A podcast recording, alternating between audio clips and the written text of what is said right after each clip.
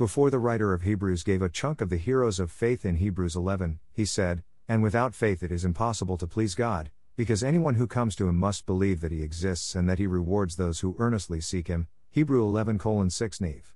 Those who relied upon and trusted in the Lord were people who pleased God. Some died because of their faith without receiving what God had promised, yet, because their faith was genuine, they pleased the Lord. Not only that, but they were also commended because of their faith. In due time and season, although they have died, they will receive the promise because it pleased the Lord in that God had planned something better for us so that only together with us would they be made perfect. Hebrew 11 40 NIV, emphasis mine. The point is that genuine faith brings commendation, and it also pleases the Lord. In another sense, how much more will we please the Lord and be commended if we do not give up but continue to pray and wait for His revival? A lot of people are not pleasing and cannot please the Lord because of their lack of faith. They pray aright but their heart, mind, and soul believe not what they pray to have. They are what James called, double minded men, James 1 8. In a fuller sense, this is what James said if one would receive something from the Lord, if any of you lacks wisdom, he should ask God, who gives generously to all without finding fault, and it will be given to him. 6. But when he asks, he must believe and not doubt, because he who doubts is like a wave of the sea, blown and tossed by the wind. 7. That man should not think he will receive anything from the Lord. 8. He is a double minded man, unstable in all he does. James 1 5 8 NIV. Although James wrote to people who were under intense persecution to seek wisdom in prayer, the truth of what he said about prayer applies to all. There are many whose faith is wavering. They are being tossed to and fro by every wind. They doubt in their minds, and say to themselves, Will there be a revival in the church again? They ask such a question not that they are waiting for it, but they are asking in despair. They are unstable in their thinking and are double minded.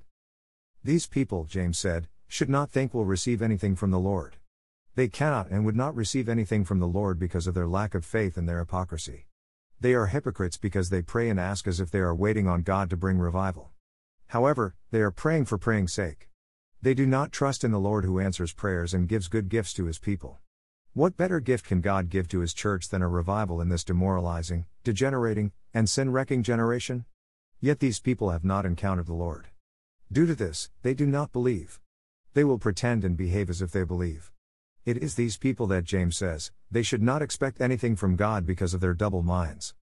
Brothers and sisters, if we are going to have revival, we should be convinced that the Lord answers prayers, and if we keep on banging at his door, he would answer his elect. Such faith pleases the Lord and brings commendation. This generation needs it. The Church of God needs it. We need it. James encourages us that when we pray, it will be given to us because God is generous. Although for about two centuries now, the sanctity of the Church and clergies have waned, if we would rely upon the Lord, it would be restored.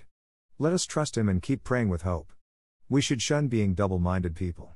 We should not be unstable in our minds and thinking. We should not be tossed by every wind. Let us be steadfast in faith and in due course, God would reward it and commend us because such a thing pleases Him. Michael Yatano. Tanomichael65 at gmail.com.